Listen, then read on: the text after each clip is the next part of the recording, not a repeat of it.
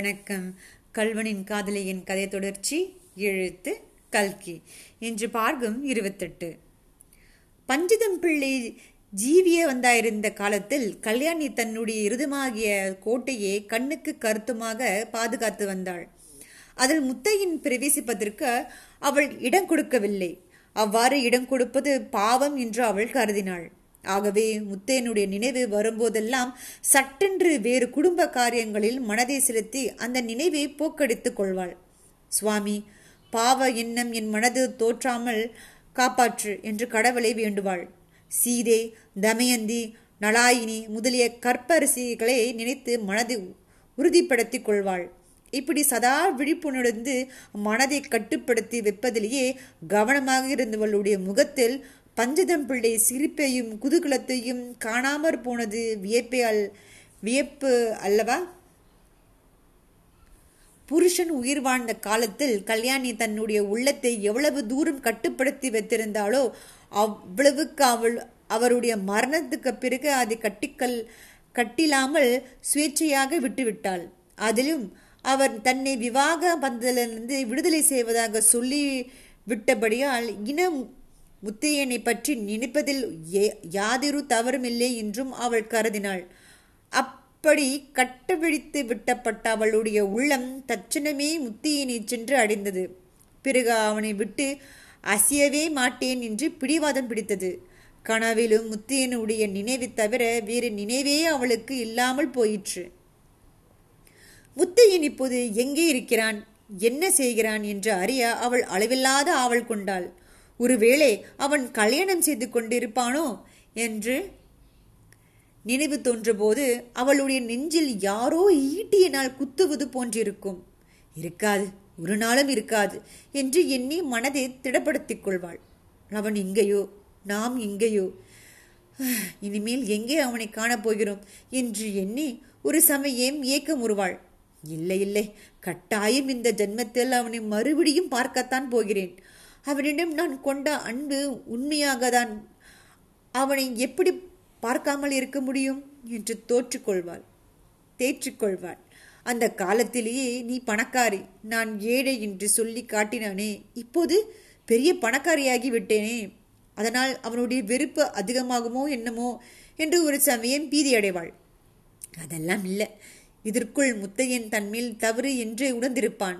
இவ்வளவு செல்வமும் உன்னுடையது. உன் இஷ்டம் போல் செய்யலாம் என்று நான் சொல்வேன். உடனே அவனுடைய மனது இழகிவிடும் என்று இன்னொரு சமயம் உற்சாகப்படுவாள். முத்தையின் பூக்குளத்தில் இல்லை. எங்கேயோ மடத்து கணக்கு பிள்ளையாய் போய்விட்டான் என்ற சமாச்சாரம் மட்டும் அவளுக்கு அவள் தகப்பனார் மூலமாய் தெரிய வந்தது. அவன் இருக்கும் இடம் எப்படி கண்டுபிடிப்பது அவனை எப்படி சந்திப்பது என்பது பற்றி அவள் ஆயிரம் யோசனை செய்தாள். ஆனால் ஒவ்வொன்றிலும் ஏதாவது ஒரு குறை தோணிற்று இப்படிப்பட்ட நிலைமையில்தான் கொள்ளிடக்கரை திருடனை பற்றி வதந்தி அவள் காதில் விழுந்தது. அவனுடைய பேர் முத்தையன் என்று கேட்டதும் அவள் உடம்பு சிலிர்த்தது. அவனுடைய பூர்வோத்தரத்தை பற்றி கொஞ்சம் விசாரித்து மடத்தில் கணக்கு பிள்ளையா இருந்தவன்? என்று தெரிந்ததும் அவளுடைய சந்தேகங்கள் நிவர்த்தியாயின. அப்போதே முத்தையனை சந்திப்போமா? என்ற கவலை அவளுக்கு தீர்ந்து போயிற்று. கட்டாயாய் ஒரு நாள் தன்னுடைய வீட்டிலும் அவன் திருட வருவான் என்ற எண்ணம் அவள் மனதில் தோன்றி அதன் நாளுக்கு நாள் உறுதிப்பட்டு வந்தது. அப்போது எவ்வாறு அவளை வரவேற்பது என்று பேசுவது என்றெல்லாம் சித்தலிக்கானாள். அப்படி அவள் வருங்காலத்தில் வீட்டில் மனுஷர்கள் அதிகமாக இருக்கக்கூடாது அல்லவா? இதற்காகவே கோபித்துக்கொண்டு ஊருக்கு போன அவளுடைய தகப்பானாரே அவள் திரும்பி கூப்பிடவில்லை. திருச்சிற்றம்பலம் பிள்ளை தம்முடைய இளைய சமாச்சாரம் சம்சாரம் குழந்தையுடன் தாமரை ஓடைக்கே வந்துவிட தயாராகியிருந்தவர் என்பது அவளுக்கு தெரிந்திருந்தும் அதை பற்றி அவள் பிரஸ்தாபிக்கவில்லை. முத்தையனை எதிர்பார்த்து அவள் ராத்திரியில் அநேக நாள் தூங்குவதே கிடையாது. அப்படி தூங்கினாலும் ஏதாவது கொஞ்சம் சத்தம் கேட்டால் திடுக்கின்று எழுந்து விடுவாள். அவன் எப்படி வருவான்? ஓட்டு மேலால் ஏறி குதித்து வருவானா? கண்ணம் வித்து வருவானா? அல்லது திவட்டி கொள்ளைக்காரர்களைப் போல் பகிரங்கமாக வந்து வாசல் கதவை இடித்து கதவை தர என்று அதட்டுவானா? இப்படியெல்லாம் என்ன விடுவாள். அப்படி வாசல் கதவை அவன் இடித்து தன் கையில் விளக்குடன் போய் கதவை திறந்தால் அவன் எப்படி திகைத்து நிற்பான் என்பதை நினைத்து நினைத்து தானே சிரித்துக்கொள்வாள் நிலவை எரிக்கும் இரவு நேரங்களில் அவள் வீட்டு முற்றத்தில் உட்கார்ந்து வானத்தையே பார்த்து கொண்டிருப்பாள்.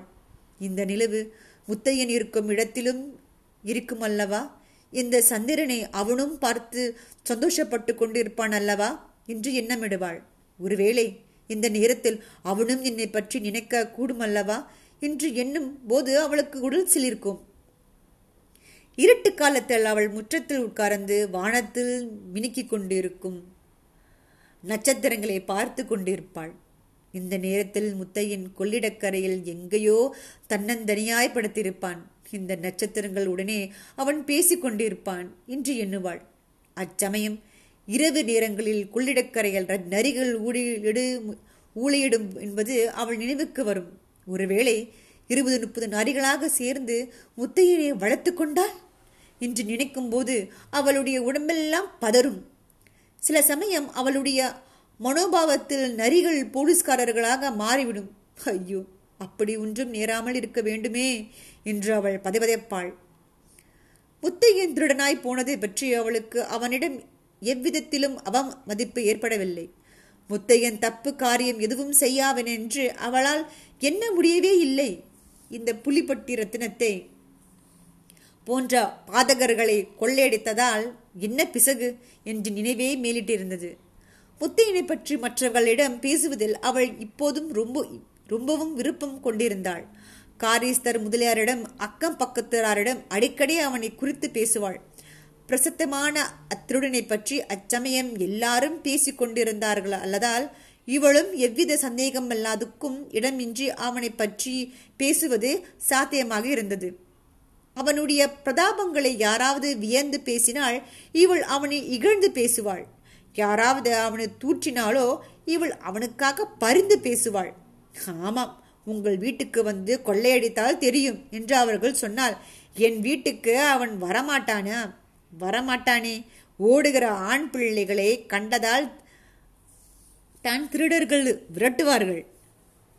பெண் பிள்ளைகளை கண்டாலே பயந்து ஓடி போவார்கள் என்பாள். முத்தையன் திருடனாக போனதன் காரணம் பெரிதும் மிகைப்படுத்தப்பட்ட வதந்தியாக பரவியிருந்தது. அவனுடைய தங்கையே பண்டார சந்நிதியை கெடுக்க பார்த்தார் என்றும் முத்தையன் அவரை குற்றுருராய் பண்ணிட வெட்டான் என்றும் இப்படியெல்லாம் சொல்லி கொண்டார்கள். அபிராமிக்கு கஷ்டம் நேர்ந்த விஷயம் கல்யாணியின் உள்ளத்தில் சிறிது மகிழ்ச்சி ஊட்டிற்று. அந்த அபிராமிக்காகத்தானே என்னை முத்தையன் புறக்கணித்தான். இப்போது என்ன ஆயிற்று என்று ஒரு கணம் உவகையோடு எண்ணினாள். அப்புறம் அந்த புத்தி மாறிற்று. ஐயோ அந்த பெண் இப்போது எங்கே அனாதையா தவிக்கிறாளோ? என்று உருகினாள். அவளை அழைத்து கொண்டு வந்து தன்னோடு வைத்துக்கொள்ள வேண்டும் என்று ஆசைப்பட்டாள். ஆனால் அதனால் என்ன சந்தேகம் உண்டாகுமோ என்னமோ. முதலில் முத்தையனை பார்த்து அவனின் திருட்டு தொழிலை விட சொல்ல பிறகுதான் அபிராமியை தேட வேண்டும் என்று தீர்மானித்தாள். நாளாக முத்தையனை பார்க்க வேண்டும் என்று அவளுடைய ஆவல் அளவிடங்கால அடங்காமல் பெருகிற்று. முத்தையா முத்தையா நீ எங்கெங்கே எங்கெங்கேயோ யார் யார் வீட்டுக்கெல்லாமோ திருடப் போகிறாயே. இந்த பாவியன் வீட்டுக்கு வரக்கூடாதா? என்று அவளுடைய இருதயம் கதறியது. இப்படிப்பட்ட நிலையில்தான் ஒரு நாள் ராத்திரி முத்தையன் உண்மையாகவே அவளுடைய வீடு ஏறி குதித்து வந்தான். அவளை பார்த்து அவன் பிரமித்து நின்றான். அந்த சந்தர்ப்பத்தில் அவனுடைய என்ன பேச வேண்டும் எப்படி நடந்து கொள்ள வேண்டும் என்றெல்லாம் கல்யாணி எத்தனையோ நாளாக யோசித்து வைத்திருந்தாள் அதால் பளிச்சென்று முத்தையா உனக்கு நகைகள் தானே வேண்டும் என்று கேட்டாள். அதன் பிறகு அவள் தொடர்ந்து சொல்ல எண்ணிருந்த வார்த்தைகள் எல்லாம் அவளுடைய நெஞ்சிலேயே அமுங்கி போயின. அவற்றை சொல்ல அவளுக்கு சந்தர்ப்பமே கிடைக்கவில்லை. கல்யாணியை பார்த்ததும் ஒரு கணம் திகைத்து போன முத்தையன் அடுத்த கணத்தில் சொல்ல முடியாத அவமானம் அடைந்தான்.